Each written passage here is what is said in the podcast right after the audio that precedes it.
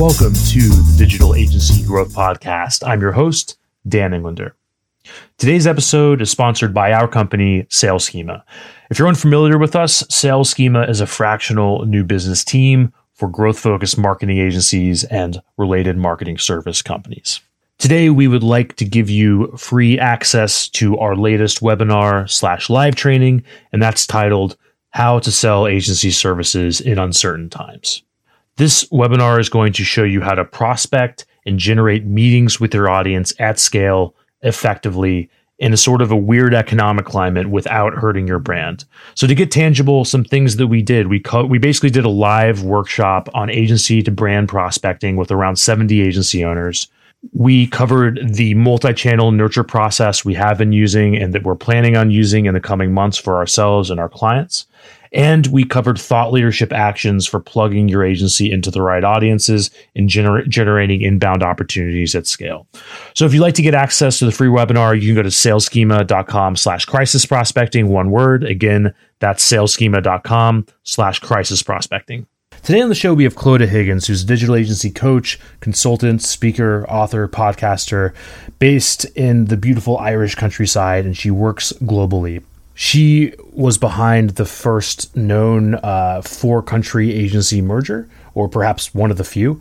Uh, and I, I, really think this was a fun interview because we got into an international European perspective on agency life and work life balance, especially in the context of, of everything that we're dealing with now. So I think, you know, a lot of the times uh, us Americans can be a little America centric. Um, so it was really, really interesting to hear from Clodagh and get her, her experience on things. So without further ado, please give it up for Clodagh Higgins. To, to bring this to what you're doing, so you're working with lots of agencies. You've been mm-hmm. doing this for a number of years. Um, and we've we've had different agency coaches on, but we we haven't delved too much into this wider world of ours. We've been very North America centric. Um, so maybe we can start. I'd just love to hear, you know, how things are going for agencies in Ireland these days. What what the scene is like. Yeah. That's not too big. So I, I'm interesting enough. I don't actually work with a lot of Irish agencies. In mm-hmm. fact, I, I'm European, um, uh, as in it's just it's handy to live in Ireland. We're the only English-speaking uh, country in the European Union, seeing as England's about to jump out. Uh, and so I, I kind of work internationally, and and basically what I'm seeing currently at the moment, you know, it's it's the first of June like 2020. It's weird. We've gone through, I know what's happened, like, it's so weird. We've gone through obviously this massive disruption in the world, but pretty much all the agencies I talk to have found new opportunities, have pivoted really well, have worked from home really well. You know what agency owners are like. They're tenacious, hardworking bunch. Um, some of them are like you know do or die kind of attitude uh, so overall here in europe um, basically because there's been a lot of government assistance. It's been clear about the messages, and I just love agency owners because they're just damn hard working. So they've just rolled their sleeves up and figured out new ways to work remote, work with their clients, do business, work with new clients, offer new services. Um, I, I, I feel, you know, apart from the health side of things, um, you know, and obviously the challenges that are going on in the world, quite optimistic for the agency community. Yeah, yeah, and you know, here in the states, uh, I guess there's there's a lot of different work life models for for agencies. I think that it, it, it's probably easier to bring agency work remote than a lot of other areas of of business. Um, yeah, and my my experience is is from the New York agency world, which is just you know very buzz saw 24 7 sort of sort of environment i'd mm love to mm. hear your perspective a little bit on on the european work life models and specifically you know where you've worked how people have been working and are changing things up now yeah. and so on so there's a kind of a couple of factors. I used to work at HubSpot. They've a large office here um, in in Dublin. I'm now in the west of Ireland, so I'm in, pretty much in the countryside. Uh, and a company like HubSpot and a lot of the tech companies are based in Dublin. So you've got Google, LinkedIn, Facebook, Twitter, HubSpot, all the EMEA headquarters are based in Dublin. And a lot of those tech companies did support working remote. So you could be in the office maybe three days a week, work from home two days a week. And what that meant was any agencies that are associated with those tech companies, they've very much got used to uh, supporting their staff. So I feel that the work from home, and maybe you can sort of check this on the American side of things, Dan, is it's actually a mindset. Um, you know, if you had this old school attitude of you've got to be in the office to do your work, uh, like that just didn't cut it. It wasn't, you weren't, it was more difficult for those companies to transition to working from home and being results orientated.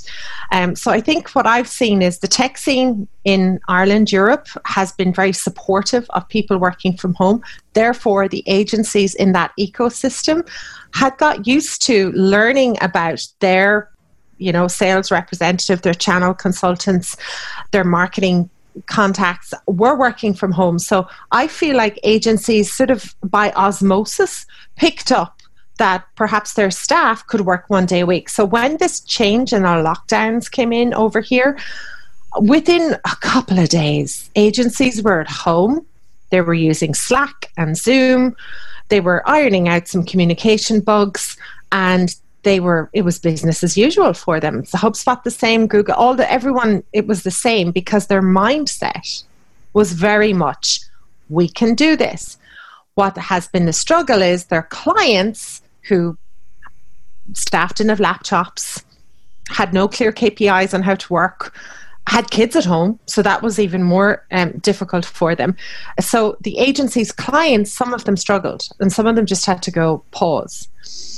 Uh, what's happened now is, though, you know, everyone's sort of going, oh, we're going back to work, but we know that we're not going back the same way. We have to figure out desking, safety, children aren't some children aren't at school yet so it's not actually physically possible for the worker to go back to the office. So what's happening here is just a lot of flexibility. A lot of companies have said we're not opening up for the rest of the year. You can work from home for the rest of the year. So what do those uh, people in their fancy offices what do the companies do with those beautiful offices in the center of town with a massive rent do? It's uh, it's quite interesting actually yeah, yeah. There, there's there's a lot to talk about with the way cities are probably going to change and, and so on. But one thing you mentioned is is this sort of this new premium um, getting put on results and results oriented workers and, and that sort of thing, which can mean a lot of different things.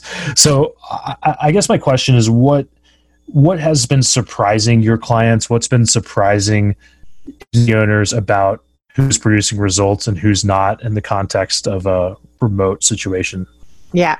Well, we're a few minutes into this interview, so I'm, I'm definitely able to bring up one of my favorite, favorite topics to help agencies actually quantify that, whether the person is in the office or out.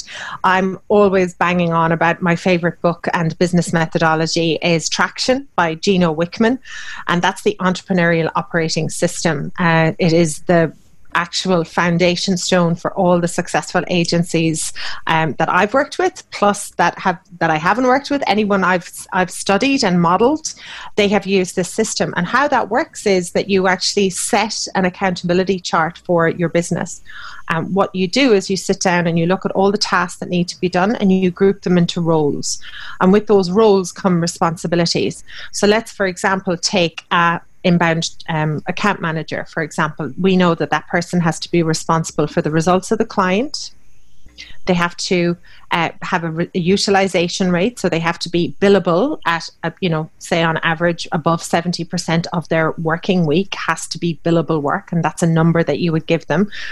Um, and and they have to, you know, learn how to up. They have to be a really good expert in their field. So you might um, set a skill score, and you can quantify that, like they have to be 80 out of 100 or something over a quarter.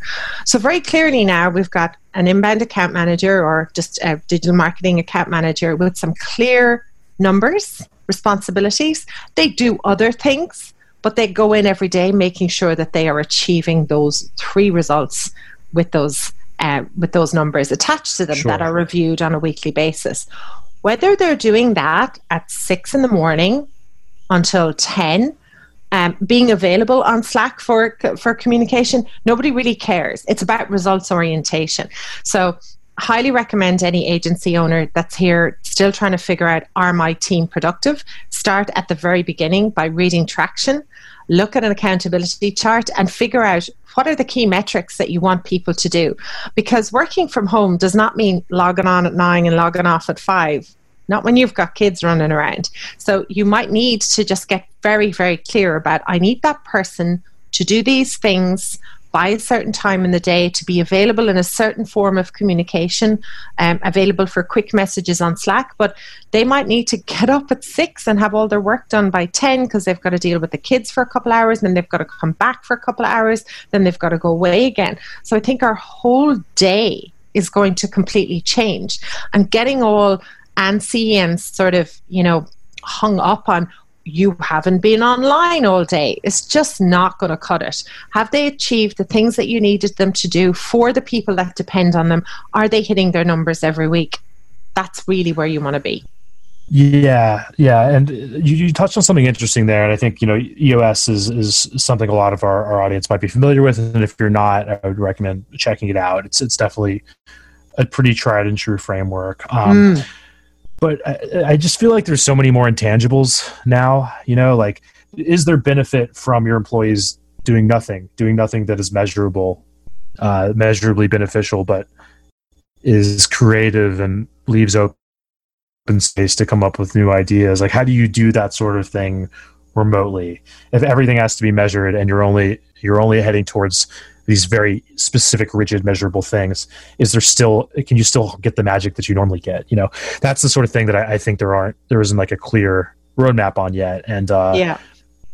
and an- another thing is like the the the tools. Like I, i've always been very skeptical of of things like Slack and these sort of uh, the instant chat sort of things because it almost feels like a tail wagging dog situation where it seemed like everybody just jumped on them overnight, you know, without thinking about wh- what they should be used for, where they're beneficial, what's what's useful and what's not. And I, I hold out, you know, some measure of acceptance that I could be wrong. Maybe maybe they they could be really useful for certain things, and maybe they are.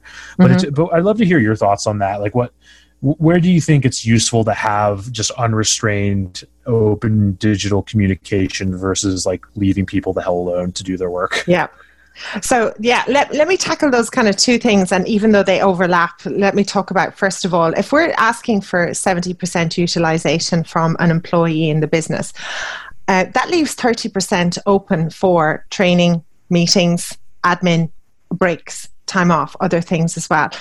Um, an agency only exists if you are doing work the clients are getting results from in a way that's profitable for your business. There is no other thing. You are not another thing. You have to produce results for clients in a profitable way. So, uh, having this, you know, focus on billable, I think it's just super important that people understand that that the only way the business is going to function is if those metrics are met. Now, with that 30% that's there, you know, in some of the agencies I work with, they factor in a good four hours is training time or thinking time or upskilling. So you factor that in, you give them that time, but they must understand that there's 70% the business is relying on that that the work is good it's done efficiently and the client is getting a result from it they're happy that's an agency, that's a professional services business. Um, but definitely, I agree, there has to be thinking time and factoring in for that. Um, but it has to be after the profitable work. The overlap with that as well is, uh, yeah, I agree. Everyone did jump on Slack, but how in goodness name are we even going to be in contact with each other, especially in a remote office, if we don't have some form of whether that's Google Messenger or WhatsApp or whatever it is. The way Slack would work is that you agree as a company ha- what are the times that you're going to be online. So it could be an 8:30 kickoff meeting in the morning um, that everyone's available for the first hour of the day. And then they can switch it off and go i'm i have to block my time. I've got two hours of focused work to do. So they disconnect from that. You also set up channels of communication so that if you are messaging someone about a certain client the client channel so that when the person comes back in they can see everything that's happening with that client. They're up to date. It's like um, little war room for the client so they can come back in after they've done their focused work and go okay i can see where i'm at with that client as opposed to individual messages so i think the use of channels the use of snooze notifications uh, the use of designated times that it's understood that people are off Slack from 10 to 12. If it's an urgent thing, a text message. But you you schedule it. You, you're trying to make it like this big communication hub, but everyone agrees on the terms for it. Yeah, yeah, that makes sense. And you're reselling me on Slack. Maybe we'll give it a, another shot. Let's do We've let's been, do a workshop on it. maybe so. Maybe so. We've always been a very kind of like yeah, yeah. we've always been a very deep work centric company, uh, but maybe there's a place for it for sure. Oh, so, and I'm a hundred percent behind. I love Cal Newport's. I've listened to the book a couple of yeah. times. I'm a big fan of it. A big fan of blocking things off. Yeah. Uh, so it, it, it it can be combined. Oh, I totally agree. This constant pinging, and, and yeah. I'm on about like eight different workspaces right now. If I didn't switch off and monitor that, I, I would never get anything done. Right, right. That that makes sense. Um, one thing I did definitely want to get to is you know we we spoke earlier and you were involved uh, in a in a major uh, international merger between mm. between uh, you know compiling into one into one agency. Yes, so, that's right. Avidly. Yeah. Yeah, and I'd love to talk about you know what what did you learn from that? What was it like combining lots of different cultures into one? Yeah, that was um, gee, that was like five different countries, different languages, different nationalities, um, different personalities, uh, different styles. Uh, the, the first thing that the one thing was that they were all part of the HubSpot ecosystem. And if anyone knows uh, working with HubSpot, and, and this can apply to, they might have all been Salesforce resellers, they might have all been Drift resellers. I think if you've got a common ethos and anybody in the HubSpot community knows there's a certain type of personality. They drink the Kool Aid. They're all part of inbound, rah, rah, rah. Uh, those people sort of resonate together. And it was interesting. The, in, the initial conversation started by two agency owners at a HubSpot of, a partner event who clicked and talked about sharing leads across the borders, Sweden and um, Think it's Sweden and Denmark. It just started there, right? And they had a, a sort of an affinity of working with each other. They liked each other. Uh, and this is really important as we go into a new phase of working. You might be sitting as an agency owner thinking about partnering with someone, thinking about merging, thinking about buying. Uh, and, and, what I learned through that is again, it's back to EOS, the entrepreneurial operating system. You must have your values clear, crystal clear about who you are, your own personal values, and then the values of the agency. And what I've seen over and over again is if your values are clear and you get on with somebody, it's probably because you share a lot of common values. When you combine that with the values of the agency and the values of their agency, that you can that's a really good starting point. Um, if you've ever had that feeling where you know a friend introduces you to a really good friend of theirs um, but you just don't gel? You ever had that feeling and they're like i mm-hmm. don't understand. Like i get on with you you you know we get on. Why don't you get on with that person? It's probably because you might have like let's say three out of the five val- your values with that person okay? But then there's maybe only one value in connection when you add it all up together. And so that feeling of mm, I don't really, you know, not really getting it like a like a connection there with this person in a friendship or in a business or thing. It's values. Values are off. And I've seen mergers go ahead in with other agencies where they acquired an agency and it was only six months after they realized that they didn't check the values and the values were completely off. Yeah, there's there's so much to dig into there. Um,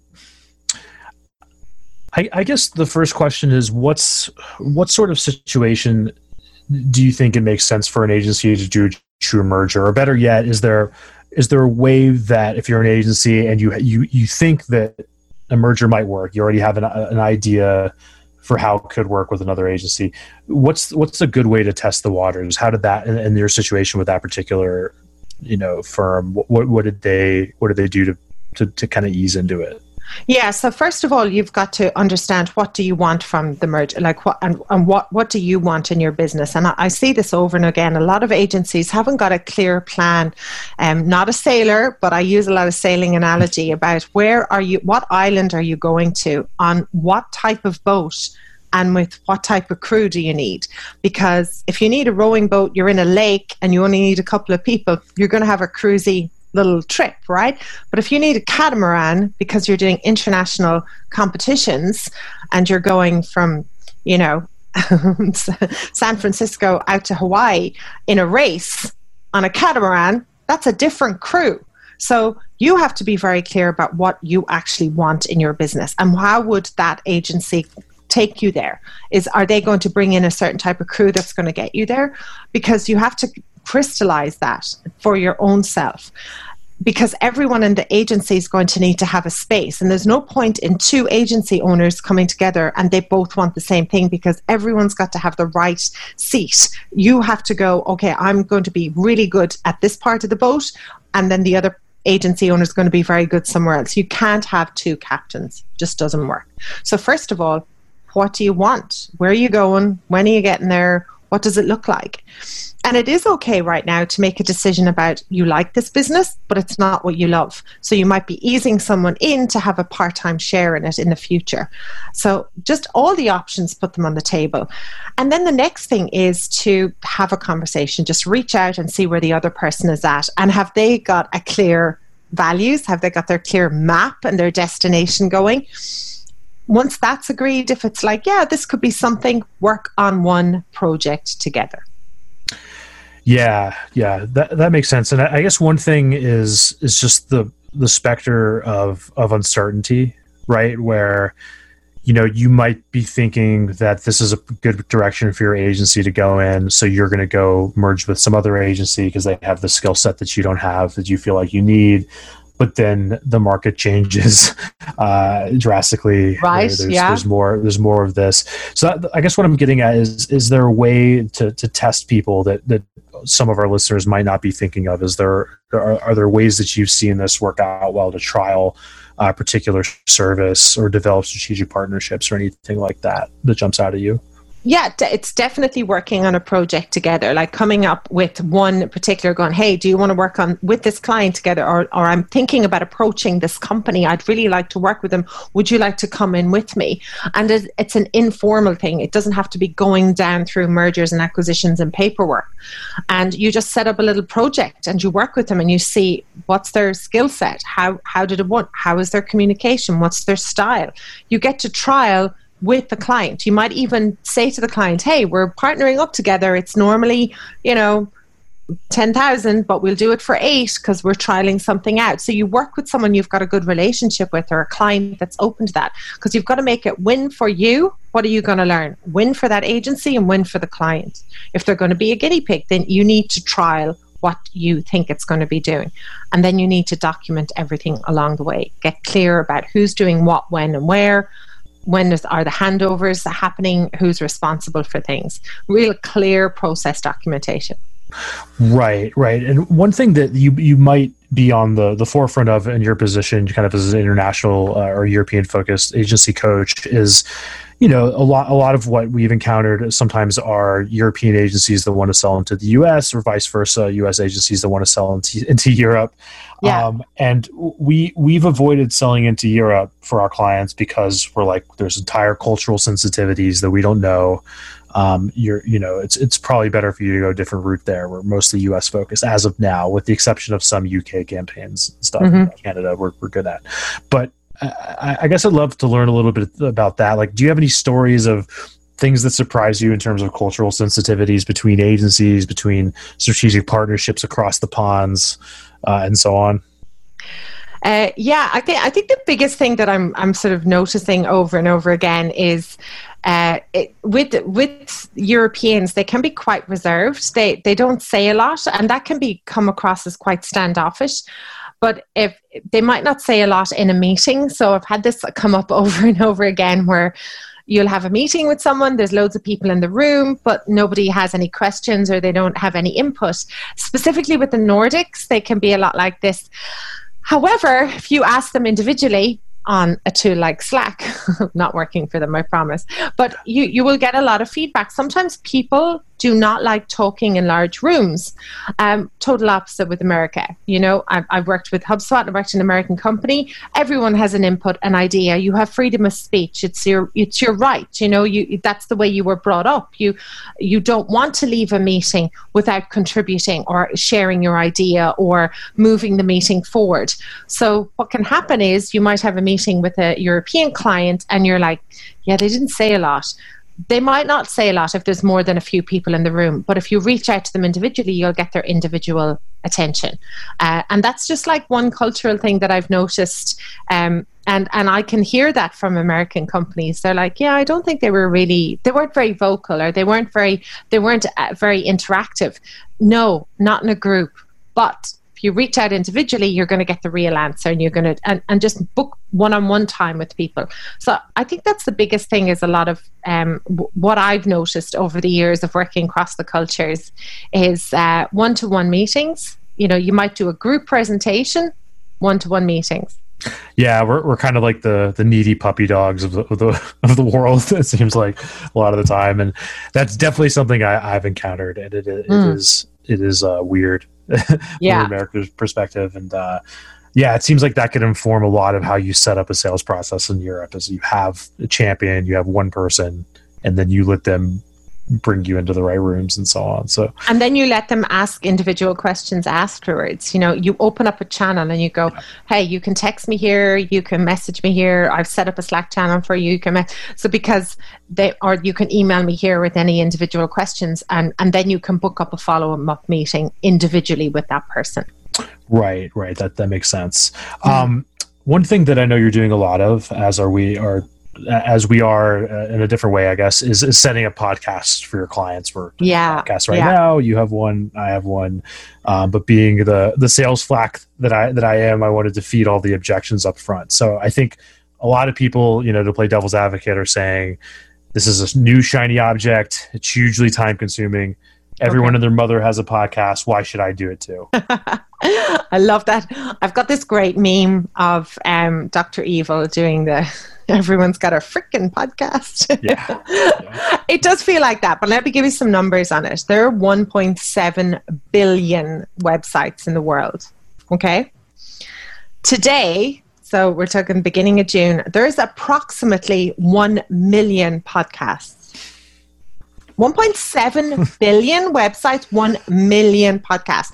Out of those 1 million, there's only about 200,000 of those that are actually active you know, Mr. Joe Rogan being the top of the pile there, right? So there's only 200, there are only 200,000 podcasts that are very active. You and me are one of those active, i.e., more than 15 episodes.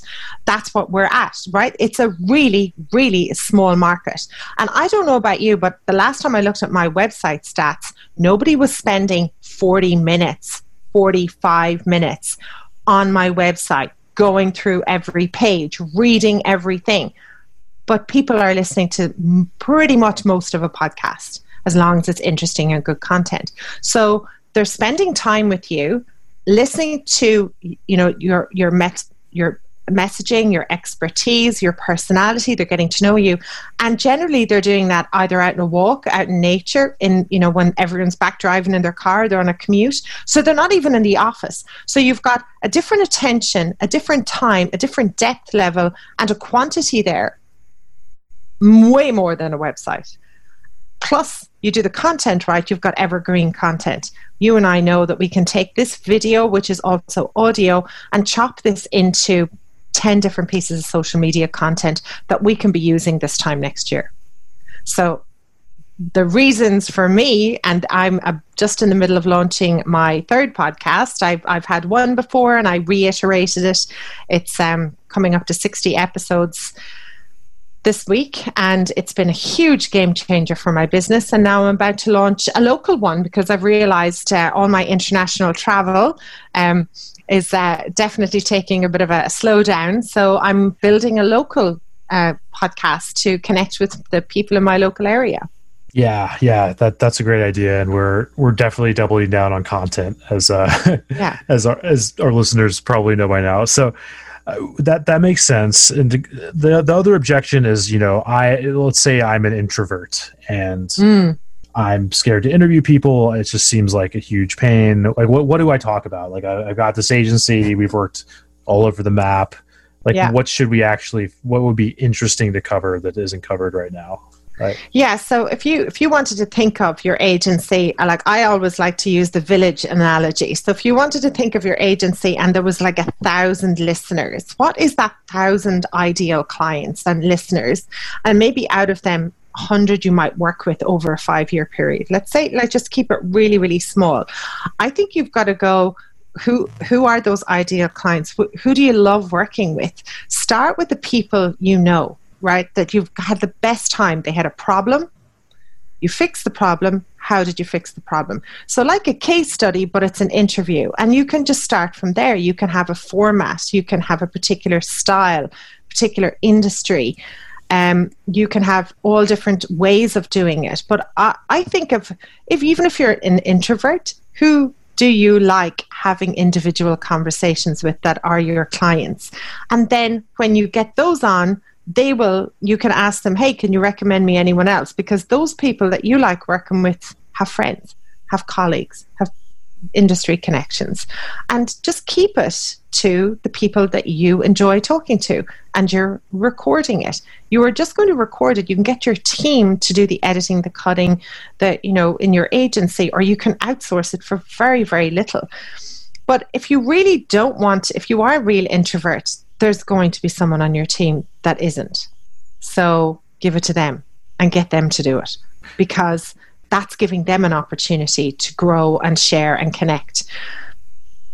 Yeah, and I, and I found that with our team, uh, th- they've really rallied around doing the podcast work. I mean, it's just been the most the most fun and the most interesting thing that that they're doing a lot of the time. Uh, so I, I, de- I, definitely agree with that. I, I think that one you know objection we've gotten from clients before or not objection but just one one thing that's that's come up a few times is that you know i think the most interesting podcasts are the ones where stories are told and there's scars that are bared and it's it's honestly like talking honestly about the challenges of running a business and making it work and i think mm. a lot of people feel like if we do that, we're going to look like less of a sure bet to our potential clients and our current clients. So some stuff we're scared to share because maybe there's NDAs or something.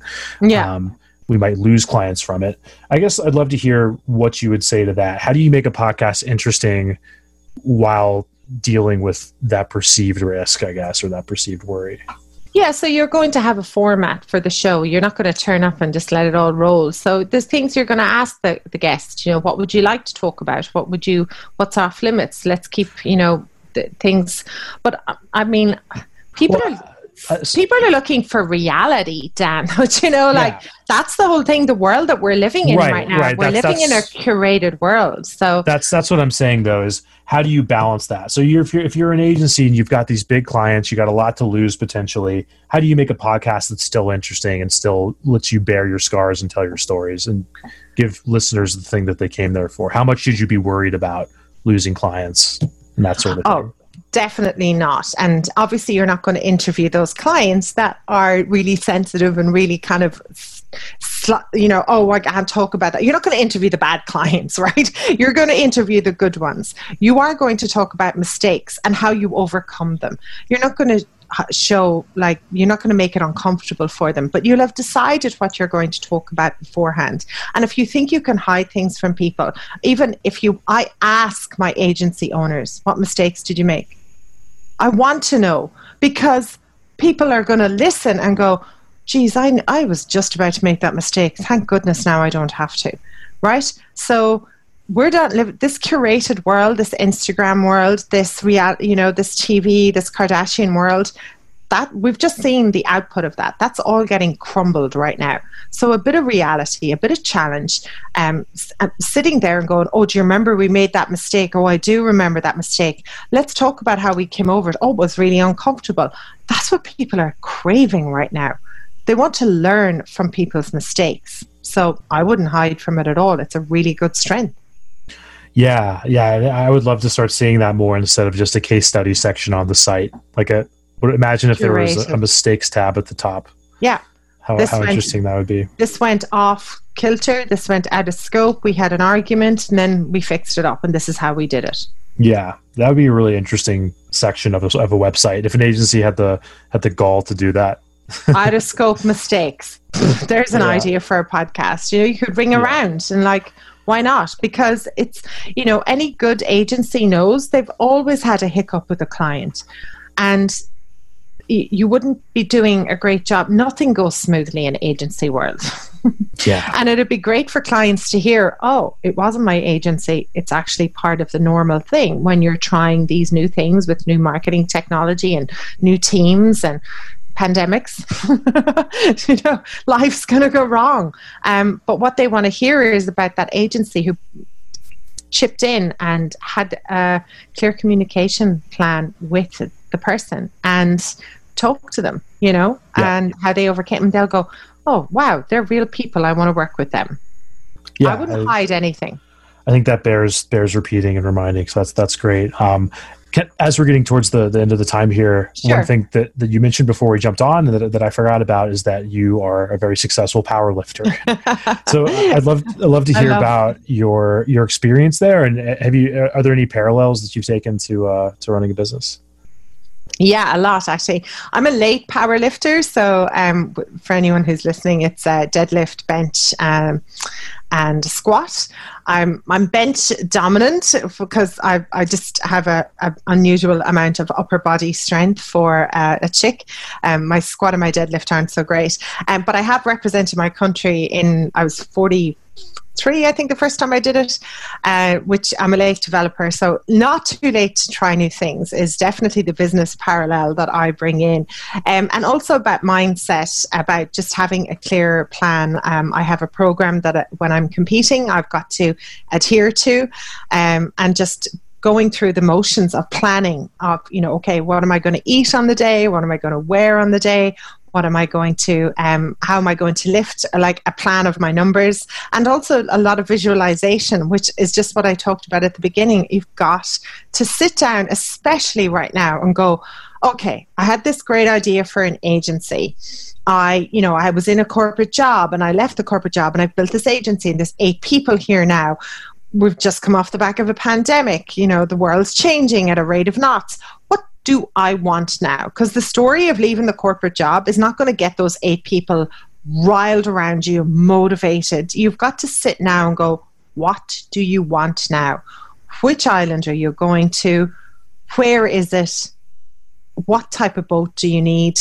What type of crew do you need? And you've got to map that out. That whole plan needs to be crystal clear because you can't do it on your own. And and I think that whole analogy of having a plan and a program all the things that i've done when i've been competing it's all the stuff i do with agencies just in a very different way. Yeah yeah that that makes sense and that's i think that's that's really cool. Um for, for me it's been uh jiu-jitsu and and doing those tournaments and, and i think for me it's it's it's simple in that it's it sucks so bad you know and it's so nerve-wracking to go up in front of dozens of people and, and fight somebody that it makes everything else more bearable. you know, so like whenever I've been nervous before, whatever, a big pitch or a big interview or something, I, I can just remind myself of having done that and it becomes just nothing, you know. So I think that's kind of like burning yeah. your hand on a hot stove and taking it off again, I guess. Yeah, I think it's, and I think this is a great opportunity as well for agency owners. I, have seen a lot of them have this big, great big story about, oh, this is why I started the business and I'm never going to work for the man again and da da da da. But you can't build culture, a passion, a vision, a mission, a statement around all of that. And if you don't, if you're not enjoying the journey, I think now more than ever, if you are not rip roaring excited to get back into your office or get back into you know new business with your team if it's not a wholehearted 100% yes you really have to seriously consider who are you taking with you on this because you can't kind of half do it on not what we're about to head into for the rest of 2020 and beyond. If your heart isn't in it anymore, that's totally fine. And you know this from jiu-jitsu. If your heart isn't in it, you're you're you're gone. You're just down face plant on the mat. That you know that because you have to go into this with your heart all in it. And it's okay right now to look around and go, this isn't what I thought it was going to be plenty of other opportunities are going to open up for you. Don't be taking a team of people kind of like wishy washy with it. Um, and it's the same same thing when I'm competing. If I'm kind of like, mm, I don't think I can lift that, I don't lift it. I never lift it.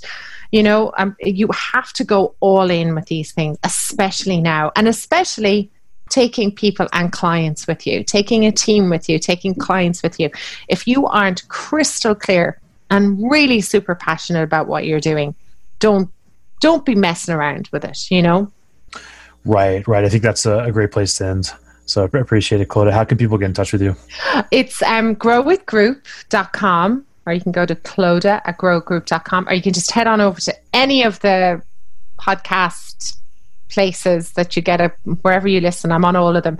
And it's agency life to um, hear from other agency owners about the highs and lows and some mistakes Thanks for listening to the Digital Agency Growth Podcast. Again, if you'd like to get your hands on our latest webinar, all about how to sell agency services in uncertain times, learning how to prospect, learning how to get meetings at scale uh, in a tasteful way, in a way that actually works based on what we've learned from working with more than 50 agencies and doing more than 7,000 individual campaigns. You can do that by going to salesschema.com slash crisis prospecting. Again, that's salesschema.com slash crisis prospecting, one word. Thanks again for listening, and I look forward to catching you on the next episode.